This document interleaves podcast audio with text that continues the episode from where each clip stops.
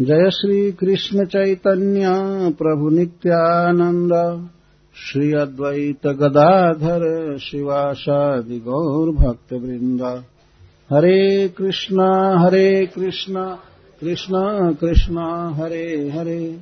हरे राम हरे राम राम राम, हरे हरे। श्लोक पैंतीस से प्रारंभ करेंगे, आवृत्ति कर लीजिए। पश्यन्ति ते मे रुचिराण्याम् वसन्तः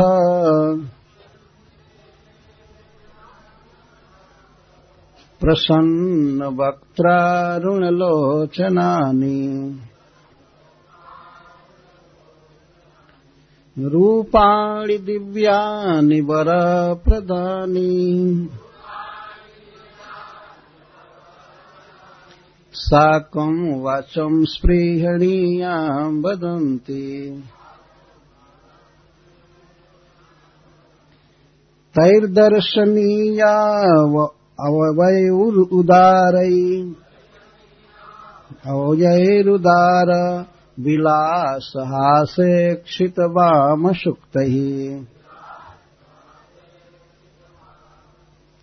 हृतात्मनो हृतप्राणांश्च भक्तिः।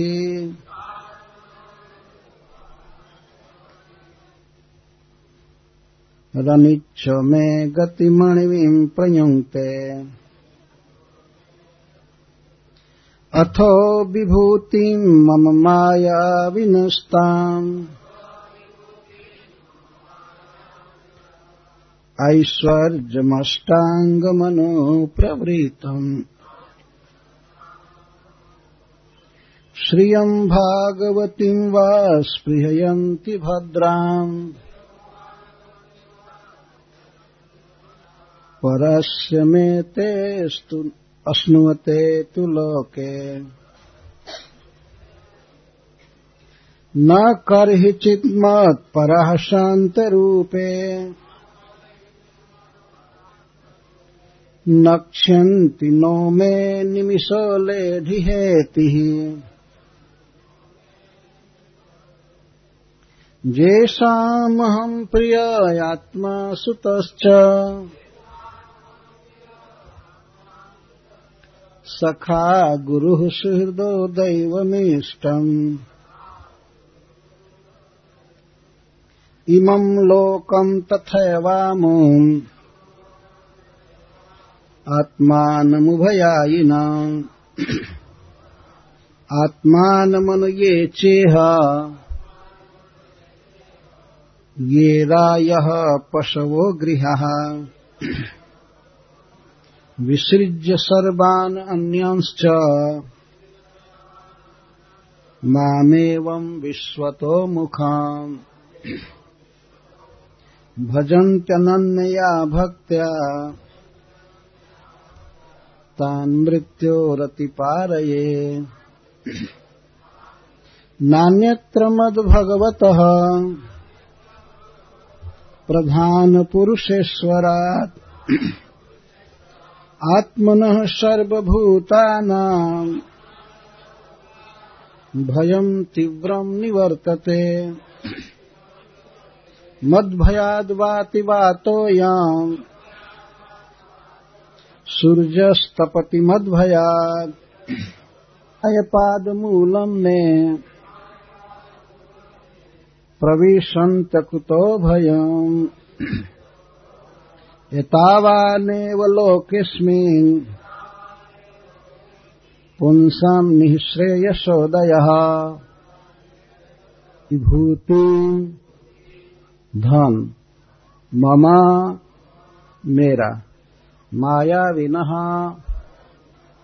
माया शक्ति के अधिपति। ताम उससे अद्भुत ऐश्वर्यम, ऐश्वर्य ऐश्वर्यम, ऐश्वर्य। सिद्धियाँ। अष्टांगम, आठ प्रकार की सिद्धियाँ। अनुप्रवृत्ता जो अपने आप प्राप्त होता है। श्रियम श्री भागवती वैकुंठ स्थिता वा यदि स्पृहयंती या अस्पृहयंती नहीं भी चाहते हैं तो भी अथवा चाहते हैं। भद्राम विनाश से शून्य। परस्या परमेश्वर के में मेरे। ते वे अश्नुवते भोगते हैं। तो निश्चित। लोके वैकुंठ में। पहले से कुछ निश्चित किया गया है कि भागवत की कथा चालू करने से पूर्व कुछ भक्तों का अनुमोदन होगा थोड़ा थोड़ा बोलेंगे। ध्यान करना चाहिए कि यह कथा नैमिषारण्य में सूत गोस्वामी कह रहे हैं। और इस कथा को उन्होंने गंगा जी के तट पर सुखदेव गोस्वामी से सुना था। और सुखदेव गोस्वामी मैत्रेय और विदुर संवाद प्रस्तुत कर रहे हैं। विदुर जी सुन रहे हैं, मैत्रेय जी कह रहे हैं। और मैत्रेय जी प्रस्तुत कर रहे हैं कि भगवान कपिल देव, माता देवहूति से यह बात कह रहे हैं। तो हम लोग इस समय तो इस बात को भूल ही गए थे कि सुखदेव गोस्वामी और शुद्ध गोस्वामी वास्तव में भगवान कपिल देव ही मानस पटल पर हैं, जो माता देवहूति को यह दिव्य ज्ञान दे रहे हैं। तो भगवान ने कहा हे माँ, हमारे भक्त अनन्य भाव से मेरी कथाओं के श्रवण कीर्तन में लगे रहते हैं तो भक्तों को सबसे बड़ा आनंद यह मिलता है कि वे मेरे रूप को देखते हैं, मेरी आँखों को देखते हैं, मेरी बात सुनते हैं और बात स्वयं बोलते भी हैं। वास्तव में किसी जीव को यदि सर्वोच्च आनंद चाहिए, नित्य आनंद, दिव्य आनंद चाहिए तो भगवान के संपर्क में आना चाहिए। आँखों से देखना, त्वक से छूना भगवान को, और भगवान के बारे में बोलना, भगवान की बातें सुनना, कथा सुनना, और कभी कभी साक्षात भगवान से बातें की जाती हैं। यह बहुत बड़ा सुख है। भगवान से डायरेक्ट बात करने का कितना सुख होता है, इसका वर्णन भागवत में किया गया है कि भगवान की कथा सुनने का कितना सुख होता है। भगवान के बारे में जब कथा होती है, सुन करके, गा करके अद्भुत आनंद प्राप्त होता है। गजेंद्र जी कहते हैं, एकांतिनो जश्चन कंचनार्थम वांछंत ये वही भगवत प्रपन्न अत्यद्भुतम तच्चरितम सुमंगलम गायंत आनंद समुद्र मग्न भगवान के अद्भुत चरित्र को गा गा करके भक्तजन आनंद समुद्र मग्न, आनंद समुद्र में मग्न हो जाते हैं। एक बार मैं ऐसे कहा कि भक्त लोग आनंद समुद्र में मग्न हो जाते हैं। तो एक भक्त पूछता है, डूब जाते हैं? हाँ भाई, डूब जाते लेकिन आनंद में डूब जाते हैं। वो समुद्र शब्द कहने पर इस समुद्र की याद करता है। समुद्र में कोई डूबेगा तो ये तो दुखद स्थिति है। लेकिन आनंद समुद्र मग्न आनंद का समुद्र, जैसे मछलियों के लिए यही समुद्र जीवन का काम करता है। वे डूबी रहती हैं तो क्या मर जाती हैं? निकलने पर मर जाएँगी। तो असली भक्त वे हैं कि वे कथा बंद होने पर दुखी हो जाते हैं। और आनंद के समुद्र में मग्न रहते हैं कथा होने पर। तो जिसकी कथा में इतना आनंद है, जिसके नाम में इतना आनंद है, आनंदाम बुद्धिवर्धनम प्रतिपदम, वही व्यक्ति, वही परम दिव्य सच्चिदानंद भगवान जब बोलते हैं, डायरेक्ट चाहे बांसुरी बजाते हैं, वो कितना सुखद होगा सुन करके, भक्त को कितनी तृप्ति होगी। तो भक्तों को यह सुख मिलता है।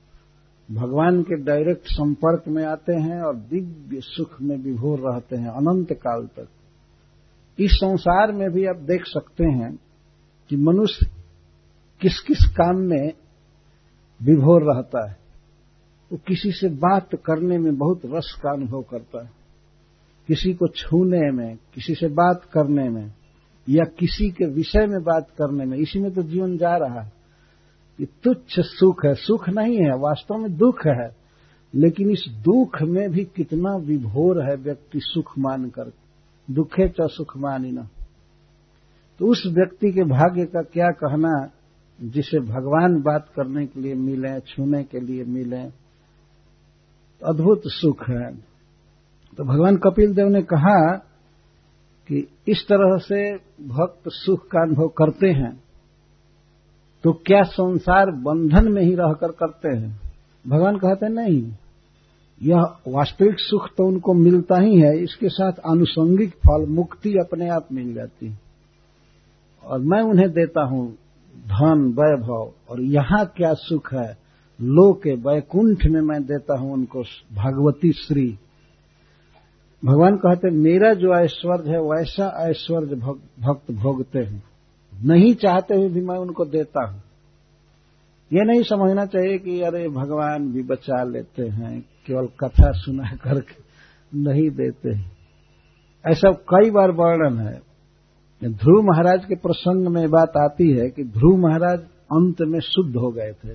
धन नहीं चाहते थे भगवान से। भगवान का ध्यान करके, जप करके उसमें परम आनंद मग्न थे। नहीं चाहते थे। फिर भी भगवान ने उनको धन दिया, ध्रुव लोक दिया। क्यों? ये प्रश्न होता है। जब ध्रुव महाराज नहीं चाहते थे, शुद्ध भक्त हो गए थे तो भगवान ने क्यों दिया? इसका कारण यह है कि भगवान ने दे करके दिखाया कि देखो मैं देता हूँ।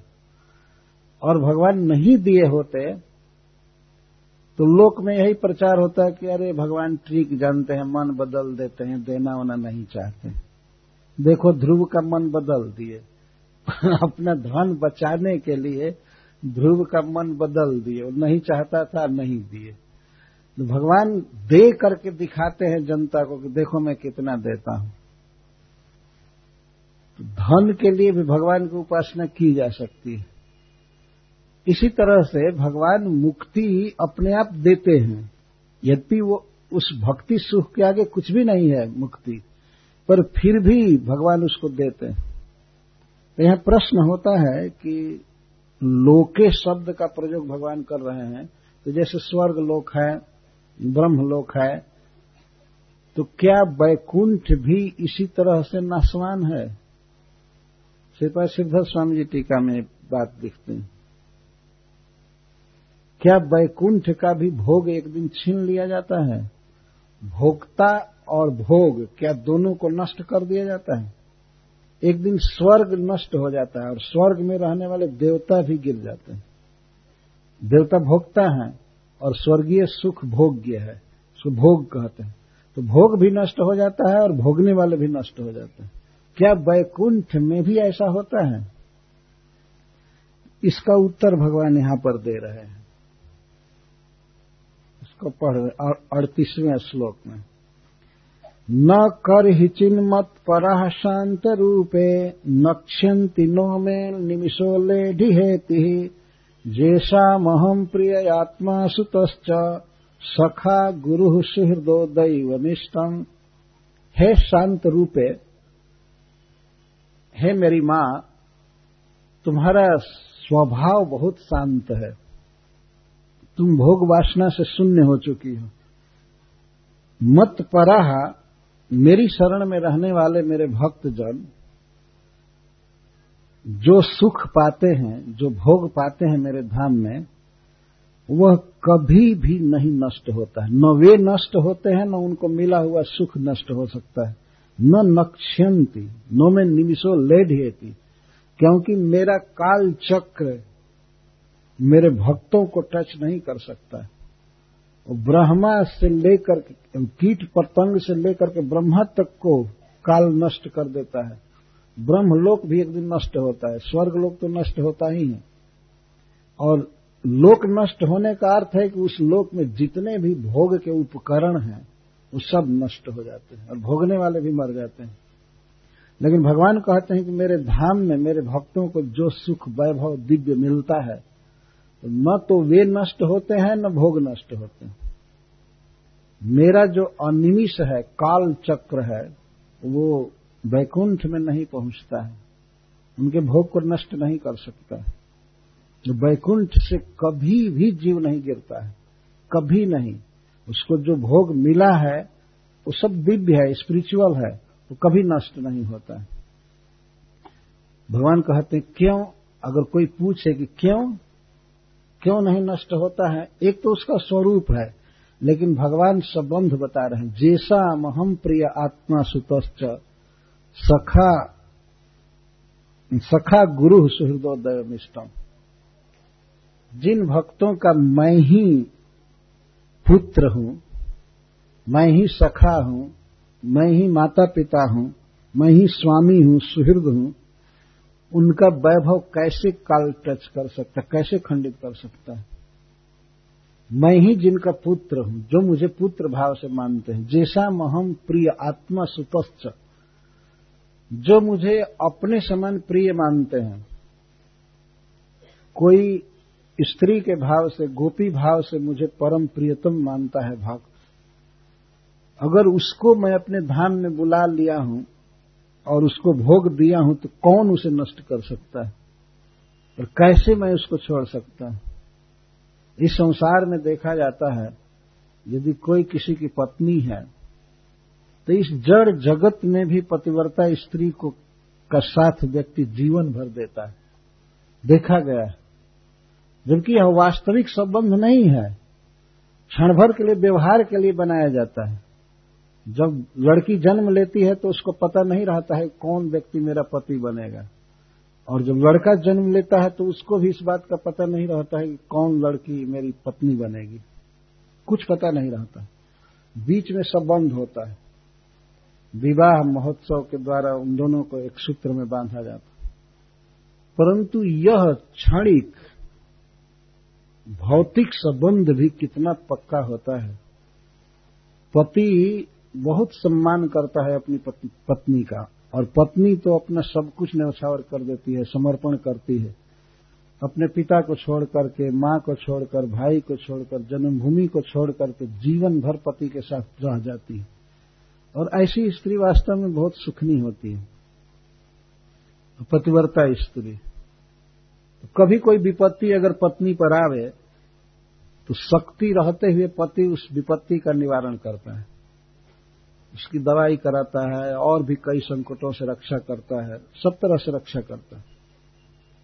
जैसे लीला में भगवान ने दिखाया, सीता जी पर विपत्ति आ गई थी, बहुत बड़ा गुंडा रावण ले गया था लंका में। लेकिन भगवान पुल बाँध करके, सेतु बाँध करके गए वहाँ और उसके सारे वंश को नष्ट कर दिया इस तरह से पत्नी की रक्षा करनी चाहिए। और पत्नी इतनी पतिव्रता थी कि उसको तो कैकई ने वनवास नहीं दिया था। राम को वनवास दिया था, लेकिन सीता जी ने कहा कि मैं अयोध्या नहीं रह सकती हूँ, मेरे लिए अयोध्या आज से नरक हो गया। मैं वन में रहूँगी, आप जहाँ रहेंगे वहीं रहना मेरा धर्म है। तो भगवान समझाते हैं वाल्मीकि रामायण में कि हमारे पिताजी ने हमको वनवास दिया है। तुम क्यों वन में जाओगी? तुम यहाँ सुख से रहो। तो सीता जी कहती हैं, आपके पिता ने आपको वनवास दिया है। मेरे पिता श्री जनक जी ने मुझे आदेश दिया है कि जहाँ पति रहे वहीं रहना है। इसलिए मैं चलूँगी। आप अपने पिता का आदेश पालन कीजिए, मैं अपने पिता का आदेश पालन करूँ आप हमें रोक नहीं सकते। वास्तव में माता पिता को चाहिए कि अपनी कन्या को ये सब धर्म का उपदेश करे। बेटी जहाँ जा रही हो, पति की सेवा करो। अपना जीवन लगाकर, पूरी शक्ति लगा करके उनको सुखी करने का प्रयास करो और उनके अतिरिक्त और किसी में मन न लगाओ। तो इस प्रकार जब इस जगत में एक अनित्य संबंध है कुछ वर्षों के लिए, उसमें जब इतना पक्का संबंध होता है, पति अपने पत्नी का ध्यान रखता है, पत्नी अपने पति का ध्यान रखती है, सब तरह से सुखी करती है तो बताइए, जिन लोगों ने भगवान को अपने पति के रूप में वर्ण किया है वो संबंध कितना पक्का है और तो सत्य संबंध है। पहले से ही था और रहेगा अनंत काल तक। केवल जानने की ज़रूरत है। वह कल्पित संबंध नहीं है। जैसा महम प्रिय आत्मा सुतश्च मैं जिनका प्रिय हूँ और जिनकी आत्मा हूँ और किसी किसी भक्त का मैं स्नेह का पात्र हूँ। सुतः। सुतः का अर्थ होता है स्नेह भाजन जैसे कोई अपने बच्चे से प्रेम करता है बच्चे को सुखी करना चाहता है, उसके जोग क्षेम की चिंता करता है, उस तरह से जो लोग मुझे अपना बेटा मानते हैं, मुझे अपना पुत्र मानते हैं, और उनको जो मैं भोग दूँगा, उनको जो शरीर दूँगा, क्या काल कभी उसे नष्ट कर सकता है? कभी नष्ट नहीं कर सकता। यहाँ पर तो आज कोई किसी को पुत्र मानता है तो कभी कभी पुत्र की ही मृत्यु हो जाती है, या वह व्यक्ति पुत्र का संग छोड़ देता है। कुछ काल बीतने के बाद। लेकिन वैकुंठ में भगवान के का जो जीवों के साथ संबंध है, वो कभी फीका नहीं होता है। भगवान पुत्र हैं तो अनंत अनंत काल तक पुत्र रहेंगे। उनको काल मार नहीं सकता और भक्त को काल मार नहीं सकता।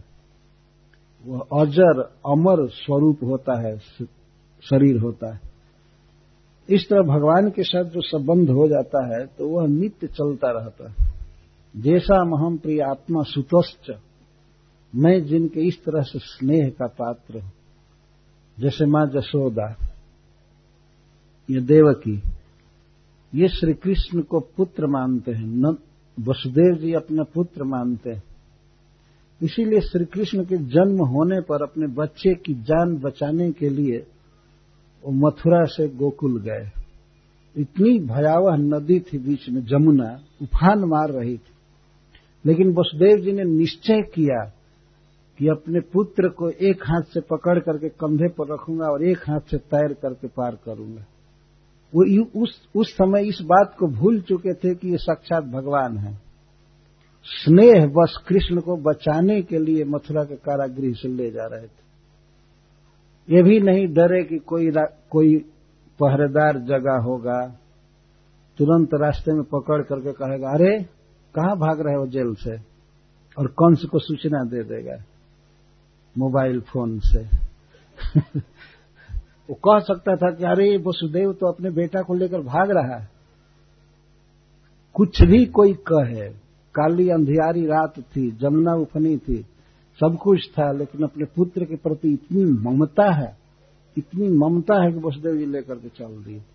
बताइए, जो व्यक्ति कृष्ण से इतना प्रेम करता है कृष्ण कैसे उसको छोड़ सकते और उसको जो भोग देंगे अपने धाम में, उसको काल कैसे खंडित कर सकता है? क्योंकि भगवान तो काल के भी काल है। काल उनके आदेश पर चलता है। भगवान यही कहते हैं, जैसा महम प्रिय आत्मा सुतश्च, सखा गुरु सुहृदोदय निष्ठम और कुछ भक्त ऐसे हैं जो कृष्ण को अपना सखा मानते हैं, मित्र मानते हैं, जैसे अर्जुन।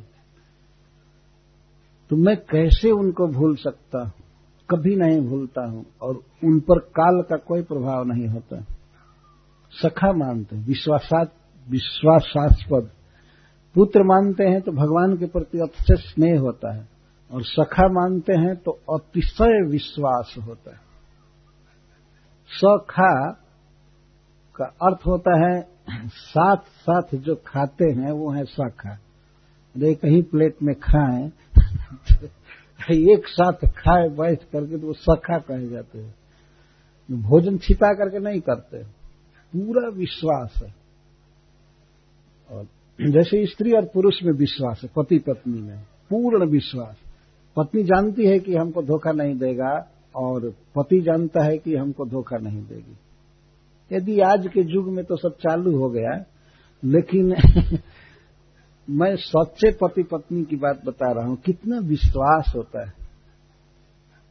पति कमा करके लाता है घर में, धन अर्जन करता है, लेकिन चाबी की रखती है पत्नी।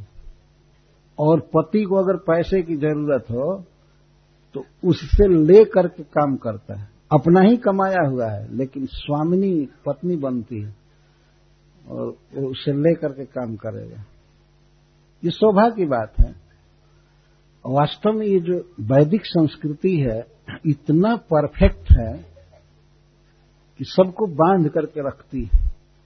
जो लड़की कन्या अपने पिता के घर को छोड़कर आई, माँ को छोड़कर आई, भाई को छोड़कर आई, वहाँ पढ़ाई लिखाई की, खेली, खाई, पी, सब कुछ छोड़ करके आती है दूसरे के घर में। एक स्त्री का हमेशा दो परिवार से संबंध होता है, पिता के परिवार से और पति के परिवार से। तो पिता के परिवार को छोड़ करके बेचारी आई, यदि उसे आने के बाद इस घर की मालकिन नहीं बनाया जाएगा तो वो खिन्न रहेगी। पर पति के पास आकर के समझती है कि मैं हूँ यहाँ पर। मेरा आदर है, मेरा अधिकार है। अन्यथा ये संबंध कैसे चलेगा? कोई ये भावना करे कि ये फ्री में दासी आ गई है। चलो घर की सेवा करो, बुहारो, कपड़ा साफ़ करो, भोजन बनाओ, ये करो, वो करो। कोई पैसा नहीं देना पड़ा, दासी मिली, बल्कि दासी ने ही ऊपर से दहेज दिया, तिलक दिया। आज का बिल्कुल उल्टा जमाना है। पहले समय से नहीं होता था। तो कोई ऐसा, मान लीजिए, मूर्खता बस सोचे कि यह मेरी दासी बनी है, आई है, हमारी शरण में है तो इसलिए इसको खटाओ, इसे काम लो। तो वो संबंध कितना दिन चलेगा? बेचारी अपने पिता के सुख को छोड़ करके आई है तो उसे पति के द्वारा प्रचुर स्नेह मिलना चाहिए। ऐसा स्नेह मिलना चाहिए, ऐसा स्नेह कि उसे ऐसा पता चले कि मैं उस घर से भी अधिक सुखी हूँ यहाँ। और इस सास का कर्तव्य है कि उसको अपनी जन्मी हुई बेटी से भी ज़्यादा माने। इस सास लोगों को सीखना चाहिए। कभी कठोर नहीं बोलना चाहिए। आजकल बहुत झगड़ा हो रहा है सास और पुत्र वधु में। अखबारों में देखा जाता है। कभी कभी सास इतनी कर्कश बोलती है, क्या लेकर के आई हो? तुम्हारे बाप ने क्या दिया है? अरे बाप बधु दिया वही सबसे भारी वेतन है। लक्ष्मी है वास्तव में, घर में आई है। उसको, उसके पास कभी ऐसा वाक्य नहीं बोलना चाहिए कि बेचारी का उत्साह, हत हो। कभी नहीं बोलना चाहिए। ये सब व्यवहार की बातें हैं, लेकिन बहुत आवश्यक। तो मैं यह कह रहा था कि देखा जाता है कि संसार में जो पति पत्नी का संबंध कितना गाढ़ होता है, कितना एक दूसरे के प्रति विश्वास होता है। इस तरह का विश्वास भगवान से स्थापित करते हैं भक्त लोग। पूरा पूरा विश्वासास्पद। उसको सखा कहते हैं, जैसे अर्जुन। अर्जुन श्री कृष्ण के प्रति इतना आसक्त थे, इतना विश्वास था, बिल्कुल निश्चिंत थे। कभी कोई चिंता नहीं होती थी। जब कुरुक्षेत्र का युद्ध होना निश्चित हो गया तो दुर्योधन और अर्जुन गए सहायता के लिए कृष्ण के पास। पहले के क्षत्रिय इस प्रतीक्षा में रहते थे कि हमको कोई युद्ध के लिए बुलाएगा। तो सौभाग्य मानते थे। कृष्ण क्षत्रियों के सिरमौर हैं। तो ये दोनों गए। पहले दुर्योधन गया, अर्जुन गए वो तो लंबी कथा है। तो भगवान ने दुर्योधन से कहा कि पहले छोटे उम्र के, छोटी आयु के लोगों की इच्छा पूरी करनी चाहिए। जो अपने से छोटे हो, उसकी इच्छा पहले पूरी करनी चाहिए, बड़े की बाद में इसलिए अर्जुन पहले मांगेंगे क्या चाहते हैं। और भगवान ने अपनी शक्ति का विभाजन किया। उन्होंने कहा कि एक तरफ़ मैं अकेले रहूँगा, एक पक्ष में, और चूँकि युद्ध मेरे स्वजनों में हो रहा है, मेरे हितैषियों में हो रहा है, इसलिए मैं हथियार नहीं उठाऊँगा। एक तरफ़ मैं अकेले रहूँगा, निहत था। मैं केवल परामर्श दे सकता हूँ। और दूसरे तरफ़ मेरी नारायणी सेना रहेगी, एक अक्षौड़ी पहले चांस दिया भगवान ने अर्जुन को। युद्ध होने वाला था, वहाँ सेना की ज़रूरत थी। और अर्जुन को जब चांस दिया गया, और भगवान ने स्पष्ट कहा कि भाई, मैं केवल खाऊँगा, पीऊँगा, मैं कुछ करूँगा नहीं। सोच लेना। अब युधिष्ठिर महाराज ने तुमको भेजा है सेना के लिए ना, सहायता के लिए, मैं युद्ध नहीं करूँगा। तुम चुनो क्या चाहते हो? सेना चाहिए कि मैं चाहिए? अर्जुन ने कहा कि हमको सेना की कोई ज़रूरत नहीं है, हमको आप चाहिए। तो जब दुर्योधन ये सुना तो बहुत खुश हो गया। उसने कहा, द्वारकानाथ, द्वारकाधीश, सेनापति को आज्ञा दिया जाए, वो चले अब कुरुक्षेत्र की तरफ़। आज्ञा दे दीजिए। वो तो बहुत खुश हुआ। बाद में भगवान ने कहा अर्जुन से, ये महाभारत में लिखा हुआ है, अर्जुन, तुम्हारा दिमाग ठीक है ना? किस लिए आए थे हस्तिनापुर से यहाँ? मेरे पास किस लिए आए हो? उन्होंने कहा, आपकी सहायता के लिए आया हूँ। तो मैं तो सहायता करूँगा नहीं, मैं युद्ध करूँगा नहीं, तुमने मुझको क्यों चुना? तो अर्जुन कहते हैं मेरे लिए आपकी सहायता इतनी ही है कि आप मेरे साथ रहिए। जानते हैं, आप मेरे साथ रहेंगे तो मैं इन पृथ्वी के राजाओं की क्या बात है? इंद्र, वरुण, चंद्र, सूर्य सबको मार सकता आपके, आप मेरे साथ रहेंगे तो मेरा इतना बड़ा बल होगा कि मैं संसार में किसी को भी मार सकता आप मेरे साथ रहिए। और अंत में कहते हैं, कृष्ण, मुझे विजय की कोई परवाह नहीं है कि मेरी विजय हो या हार हो। कुछ भी जीवन के किसी भी समय में मैं आपका त्याग नहीं कर सकता। आप मेरे साथ हैं, यही हमारे लिए सबसे बड़ी विजय जो अर्जुन ने इस तरह से भगवान का महत्व दिया तो भगवान ने भी अर्जुन के सामने सारे विश्व को झुका दिया। एक अर्जुन को मारने के लिए कुरुक्षेत्र में बड़े बड़े महारथी आए थे और स्पेशल अस्त्र लिए थे, अमोघ। हम महाभारत में गिनते हैं दस बारह व्यक्ति ऐसे थे, सेनापति, महारथी, जो ये कहे थे दुर्योधन से कि हम अर्जुन को मारेंगे, हम मारेंगे, हमारे पास ये अस्त्र है, ये अस्त्र है, ऐसा है ऐसा है। कोई कहता था, हमारे पास ब्रह्मास्त्र है, कोई कहता था, नारायणास्त्र है। कोई कहा, ये अमोघ अस्त्र है, कोई गदा है, कोई कुछ है, मैं मारूँगा। तो अर्जुन को विश्वास था कि दुर्योधन को विश्वास था कि इनमें से एक भी व्यक्ति समर्थ है मारने के लिए, फिर दस बारह मिल जाए तो कहना ही क्या? और अर्जुन को मारने के लिए उन लोगों ने सारा उपाय रच दिया, सारा अस्त्र छोड़ा बीच बीच में। लेकिन जिसके रथ पर भगवान है, उसको कौन मार सकता था? भगवान सारथी का काम कर रहे थे। महाभारत पढ़ने पर पता चलता है कितने लोग मारने के लिए तैयार थे अर्जुन को। एक दिन की घटना है, एक बहुत बड़ा सर्प जिसका नुकसान किया था अर्जुन ने खंडोबन दाह के समय। तो वह आ करके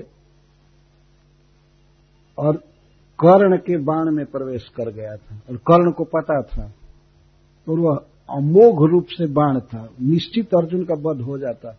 यदि वह बाण लगा होता तो। वह बाण क्या था? बाण पूरा हलाहल विष का बना हुआ हो गया था, सर्प की उपस्थिति से। तो थोड़ा भी कहीं लगता तो अर्जुन की मृत्यु हो सकती थी और वर भी प्राप्त था उसे। एक योद्धा को तुम निश्चित मार दोगे। अर्जुन नहीं समझते थे। अर्जुन युद्ध कर रहे थे कर्ण के साथ। लेकिन भगवान तो सर्वज्ञ हैं, जानते थे। तो कर्ण ने बिल्कुल निशाना लेकर के अर्जुन के गर्दन पर वह बाण मारा, कंठ में मारा। भगवान ने देखा जब ही बाण का संधान कर रहा है और छोड़ने वाला है, तेहू उन्होंने इतना ज़ोर से रथ पर मारा, पैर से कि घोड़े घुटने टेक दिए, वो खड़े नहीं रह सके।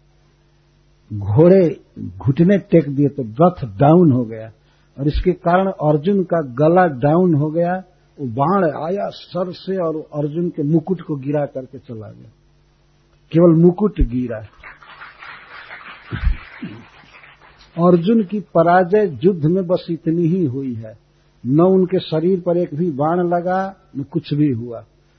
जबकि हज़ारों हज़ारों अस्त्र रोज गिरते थे अर्जुन पर, लेकिन जैसे नृसिंह भगवान की कृपा से प्रहलाद को अस्त्र नहीं छू सकते थे, वैसे अर्जुन को कोई भी अस्त्र टच नहीं किया। चारों तरफ़ तो महारथी भरे थे, चारों तरफ़ अस्त्र शस्त्र, और अर्जुन लक्ष्य थे मारने के लिए। सब इसी योजना में थे कि अर्जुन को मारना है, अर्जुन को मारना है। परंतु अर्जुन को बचाने वाला ऐसा है कौन मार सकता था? राखे कृष्ण मारे के, नहीं मार सके। जो व्यक्ति सेना छोड़ करके और तिरस्कार करके कृष्ण को चुना है तो कृष्ण भी अर्जुन को चुने। इसको कहते हैं विश्वासात पद। इसको मित्रता कहते हैं। भगवान जब मित्र बनते हैं किसी का तो निहाल कर देते हैं और अनंत काल तक मित्रता निभाते हैं। अनंत काल तक निभाएँगे। कभी ऐसा टूट नहीं जाएगा। इस संसार की मित्रता तो छीण हो जाती है। आज बहुत बन रहा है और कल बिगड़ जाता है। देखा जाता तो भगवान कहते हैं जैसा महम प्रिय आत्मा सुतश्च, सखा गुरु सुहृदो दैवनिष्ठम और मैं जिनका गुरु बनता हूँ, उनके भोगों को, उनके स्वरूप को, शरीर को कैसे काल बाधित कर सकता है?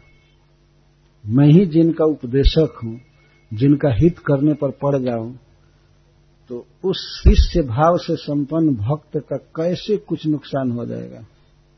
हो ही नहीं सकता। और सुहृदो दैवम इष्टम। मैं ही जिनका सुहृद हूँ, हित करने वाला हूँ, और मैं ही जिनका इष्ट देव हूँ। तो उनको जो भोग मिलता है, उनको जो शरीर मिलता है, वो कभी भी नहीं मरता है, कभी नष्ट नहीं हो सकता। तो भगवान कहते हैं, इस तरह का मैं सुख तो देता ही हूँ लेकिन इस लोक को, परलोक को और अपने अभिमति को सबको छोड़ करके यहाँ तक कि पुत्र, मित्र, भाई, घर, द्वार, काम, धंधा छोड़ करके जो मेरी शरण लेते हैं, मैं उनका त्याग कभी नहीं करता हूँ, बल्कि तान मृत्यु रति पा रहे मैं उनको मृत्यु के पार पहुँचा देता हूँ। मैं अपने घर में, वैकुंठ में ले लेता हूँ। और अब व्यतिरेक से भगवान बोल रहे हैं, नान्यत्र मद भगवत प्रधान पुरुषेश्वरात, आत्मन सर्वभूतानम भयम तीव्रम निवर्तते। मेरे अतिरिक्त अन्य किसी की शरण लेने पर भी भय नहीं जा सकता है, जन्म मृत्यु का भय नहीं जाएगा। क्योंकि मैं प्रधान का और पुरुष का ईश्वर हूँ, मैं ही समस्त देहधारियों की आत्मा हूँ। मेरी शरण में जो आता है, वही जन्म मृत्यु को लांग सकता है। मामेव ये प्रपद्यंते माया में तांतरंत मेरे अलावा किसी देवता की, देवी की या किसी की शरण लेकर के कोई संसार सागर पार नहीं कर सकता है।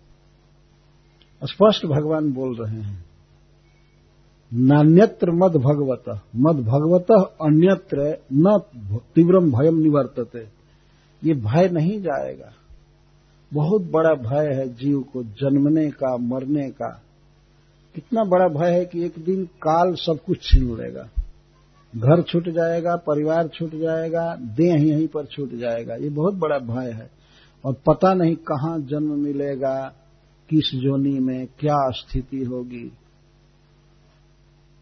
भगवान कहते हैं कि मेरे अतिरिक्त अन्य किसी की शरण लेने पर जीव जन्म मृत्यु से नहीं बच सकता है।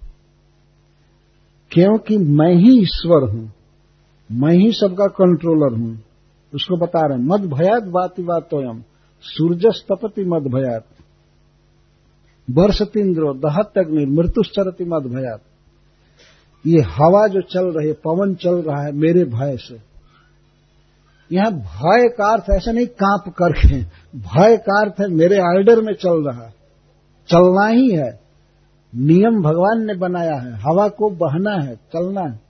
मद भयाद वाति वातो अयम। अयम वात, यह वात, यह हवा मेरे भय से चल रहा है। मेरे अनुशासन में चल रहा है।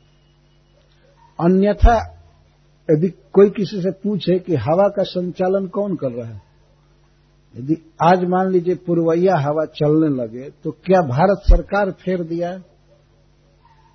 पश्चिमी हवा से पुरवैया बहा देना क्या सरकार का काम है? कि उड़ीसा की सरकार का काम है। ये किसी का काम है? हवा कोई डायरेक्ट करना कब तेज हवा चलेगी? कब ज़ोर से आंधी आएगा? कब सुनामी लहर आएगी? क्या सरकार के अधीन है? मद भयाद बात बात मेरे भय से हवा बहती है। और सूरजस तपति मद भयात यह सूरज मेरे आदेश से तप रहा है। सारे जगत को आलोक दे रहा है और ताप दे रहा है। प्रकाश दे रहा है, ताप दे रहा है। ये मेरे भय से, ये मेरी व्यवस्था है। भगवान के वैभव को तो जरा देखिए कंट्रोलिंग पावर को देखिए, क्यों लोग कोई दूसरे की शरण लेगा? इस तरह परम ईश्वर की शरण लेनी चाहिए। सूर्य मेरे भय से प्रकाश दे रहा है। सूर्य तपति मत भया। और कई हज़ार योजन सूर्य एक सेकेंड में पार करता है, इतना तेज चलता है। बहुत तेज गति से सूर्य चलता है। आजकल लोग कहते हैं, सूर्य नहीं चलता है, पृथ्वी चलती है। सूर्य चलता है कई पॉइंट के द्वारा सिद्ध किया गया है। सूर्य चलता है, सब जगह प्रकाश देता हुआ, प्रकाश देता हुआ। बहुत तेज गति से। उनके सारथी का भी नाम है, उनके घोड़ों का भी नाम है। द्वादश स्कंद भागवत में लिखा गया है। और बारह महीने में बारह मिनिस्टर होते हैं जो सूर्य के साथ चलते हैं। प्रकाश दे रहा है सूर्य सूर्य को बनाया कौन? कोई आदमी थोड़े बनाया है। या दुनिया के लोग सूर्य को हटाना चाहें कि अब बहुत प्रकाश हो गया एक दो महीने की रात बनाना चाहिए, लगातार। क्या कोई कर सकता है? सूर्य उगेगा, किसी का पावर नहीं है उसको रोकने का। और सूर्य डूब जाएगा, किसी का पावर नहीं है उसे रोकने का। डूब जाता दूसरे के आदेश से चल रहा है, और वो है भगवान विष्णु। विष्णु के आदेश से सूर्य तप रहा है। और वर्ष तिंद्रो इंद्र वर्षति। इंद्र भगवान के भय से वर्षा करते हैं। दहत्य अग्नि अग्नि भगवान विष्णु के भय से जल रहा है और मृत्युश्चरति मत भयात। और मृत्यु देवता मेरे भय से सबको मारता है। मरना ही पड़ेगा। ऐसा नहीं है कि वो छोड़ दे। मरना सबके लिए अनिवार्य है, लेकिन वो मृत्यु देवता जो है, वो कृष्ण के अधीन है। मैंने नियम बना दिया है कि इतनी उम्र हो जाने पर यहाँ इस स्थिति में कर्म फल रजिस्टर पढ़ पढ़ कर मारा करो। अगर छोड़े तो ठीक नहीं होगा, तुम कहीं मार दूँगा। एज श्योर एज डेथ एकदम टाइम से मृत्यु मारता रहता मारता रहता कोई बच नहीं सकता। तो भगवान कहते हैं जब मेरे भय से ही प्रकृति चल रही है, मेरे ऑर्डर में, मेरे अनुशासन में तो मेरा भजन करना चाहिए। और जो मेरा भक्त है, उसको जब मैं कोई वस्तु दूँगा भोग दूँगा, शरीर दूँगा, वो कैसे नष्ट हो सकता है? वो सदा रहेगा। ज्ञान वैराग्य युक्ते न भक्ति योगे न योगिन क्षेमाय पाद मूलम में प्रविशंत्य कुतो भयम। किस उपाय से योगी जन, भक्त जन मेरे पास आते हैं तो कहते हैं, भक्ति योगे न। भक्ति योग से योगिना में पाद मूलम प्रविशंति भक्ति योग से भक्त मेरे धाम में आते हैं, मेरे चरण कमल में आ जाते हैं। कैसी भक्ति? ज्ञान वैराग्य युक्ति न। जिस भक्ति में ज्ञान है, वैराग्य अपने आप है। भक्ति भक्ति जब भगवान के चरणों में की जाती है तो ज्ञान वैराग अपने आप आ जाता है। अलग से प्रयास नहीं करना पड़ता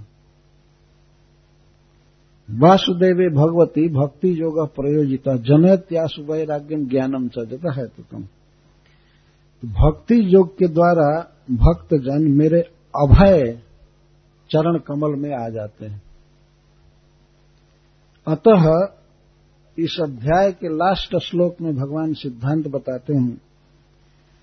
एतावानेव लोकेस्मिन् पुंसाम् निःश्रेयसोदय तीव्रेण भक्ति योगे न मनोमयर्पितम स्थिरम हेमा इस लोक में किसी भी मनुष्य के लिए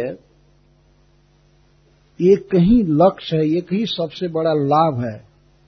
कल्याणकार कल्याण का स्वरूप है, या कल्याणकारी साधन है, या साध्य है एक ही इतना ही कि तीव्र भक्ति योग करके अपने मन को मुझमें अस्थिर कर देना मेरे रूप में, मेरी लीला में मन फंस जाए और न जाए, यही है परम लाभ।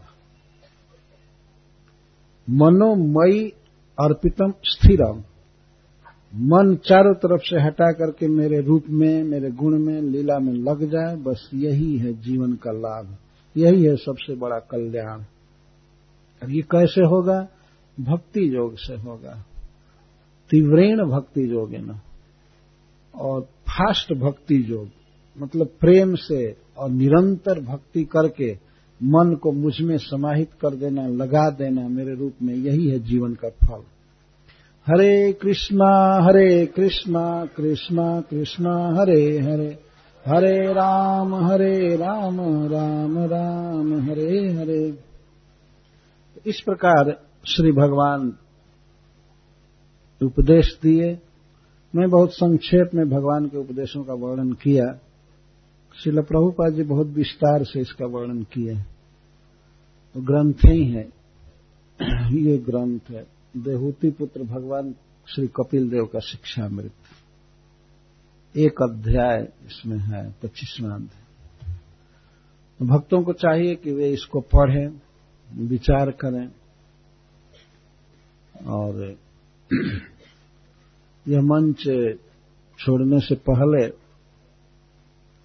मैं आप सभी श्रोता भक्तों को हार्दिक बधाई देता हूँ कि आप इस कथा में आए। आपने मेरा उत्साह बढ़ाया। और जैसा श्री गौर नारायण महाराज ने कहा तो मेरी प्रशंसा कर रहे थे बहुत, जिसके योग्य मैं नहीं हूँ। लेकिन मैं उनके नम्र भाव को देख करके बहुत प्रभावित हुआ। उन्होंने निरंतर सात दिन यहाँ श्रवण किया और उनके आने से और लोगों का भी बहुत उत्साह बढ़ा तो उनको भी भूरी भूरी धन्यवाद देता हूँ।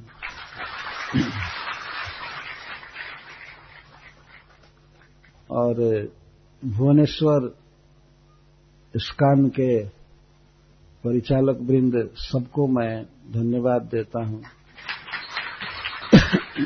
जिन्होंने बहुत आग्रह करके यह प्रोग्राम किया मुझे इस बात की खुशी हुई कि यहाँ के भक्त मुझ पर अपना अधिकार समझते हैं। कहते हैं, महाराज, आना ही है।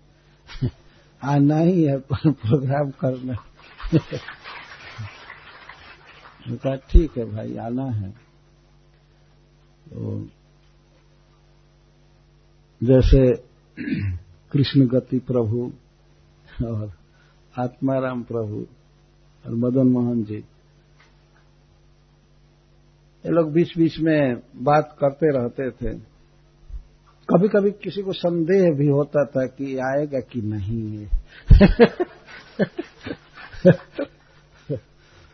बीच में कई बार ऐसा प्रस्ताव जाता था। लेकिन मुझे तो आना ही था। इन भक्तों से साल भर में एक बार मिलन होता है। दर्शन होता है और अपने इष्ट देव भगवान जगन्नाथ जी का भी दर्शन करने का सौभाग्य मिलता है। तो अपने बहुत बहुत बड़ा भाग्य है। विशेष बात यह है कि इस प्रदेश को, बंगाल और उड़ीसा को भगवान चैतन्य महाप्रभु ने अपने चरण न्यास से, चरण धूलि से और निवास से इसको धन्य किया। जन्म लिए बंगाल में और रहे उड़ीसा में जग, जग, जगन्नाथपुरी में। वही जगन्नाथ जी चैतन महाप्रभु के रूप में प्रकट होकर के इस भूमि को अच्छे पावन किए हैं अच्छे पावन। और हमने देखा है कि यहाँ लोगों में जगन्नाथ जी के प्रति सहज भाव है सहज प्रेम है। एक बार मैं देखा सरकारी बस में भी जगन्नाथ जी का फ़ोटो लगा। ये सब जगह जगन्नाथ हम दूसरे प्रदेश में देखते हैं, ऐसे निगेटिव बात नहीं कहनी चाहिए, लेकिन कहीं कहीं बस में रखे हैं तो केवल शिव जी की मूर्ति अथवा काली जी का जीभ निकाला हुआ मूर्ति बस है। लेकिन यहाँ जगन्नाथ जी के बिना कोई शोभा ही नहीं। ये बहुत अच्छा लगता है। बहुत अच्छा लगता है। तो आप भक्तों का ये बहुत बड़ा भाग्य है कि ऐसी भूमि में आप जन्म लिए। और, यह भी बहुत बड़े भाग की बात है। जैसे गौर नारायण महाराज ने कहा कि यहाँ पर शिल प्रभुपाद जी की कृपा से इसका मंदिर स्थापित है। जहाँ पर भगवान के भक्ति का ट्रेनिंग दिया जाता है, प्रचार किया जाता है। बहुत बड़े भाग्य की बात है। इस कार्यक्रम में, इस भागवत सप्ताह में जिन सुकृति लोगों ने कुछ भी सहायता किया है, वास्तव में भगवान जगन्नाथ जी के कृपा के पात्र बहुत शुभ काम है। किसी के भीतर भगवान कृष्ण के प्रति प्रेम भर देना, कुछ सुना करके, कुछ खिला करके, ये वातावरण देना, धन की यही सार्थकता है। धन तो सब जगह खर्च होता रहता है, लेकिन भगवान का प्रेम बढ़ाने वाला कार्य किया जाए तो यह जीव का सच्चा उपकार है। तो जिन लोगों ने भी धन से और शरीर से अपनी वाणी से या शुभ मनोभावना से भी इसमें सहायता किया है। उनको भूरी भूरी धन्यवाद है। और जो अपने घर से आते थे कथा सुनने के लिए, भगवान से प्रेम है इसीलिए आते थे, नहीं तो आज के इस भिन्न आकर्षण के युग में आदमी दूसरे जगह जाएगा। कहीं टीवी देखने या और पार्टी में, क्लब में। लेकिन सात दिन इस तरह से भागवत कथा में आने का मतलब है भगवान का आदर किया गया। भगवान का यह सम्मान है। तो जिन लोगों ने भी इस प्रकार का सम्मान कृष्ण को दिया है, श्रीमद भागवतम को दिया है, अर्थात जो श्रोता बन करके यहाँ आए, भगवान की कृपा उन्हें प्राप्त हो, उन्हें बहुत बहुत धन्यवाद। इस तरह से भगवान श्री जगन्नाथ जी कृपा करते रहें कि ऐसा आयोजन होता रहे जिससे भक्तों का उत्साह बढ़े। और हमारे प्रवचन में, हमारे दुर्मुख से कुछ भी अपशब्द निकल गया होगा तो उसके लिए आप क्षमा करें। कुछ भी क्या निकला होगा? बहुत निकला है। कभी कभी बहुत दुर्वचन निकल जाता है। इसके लिए क्षमा करेंगे। हरे कृष्ण।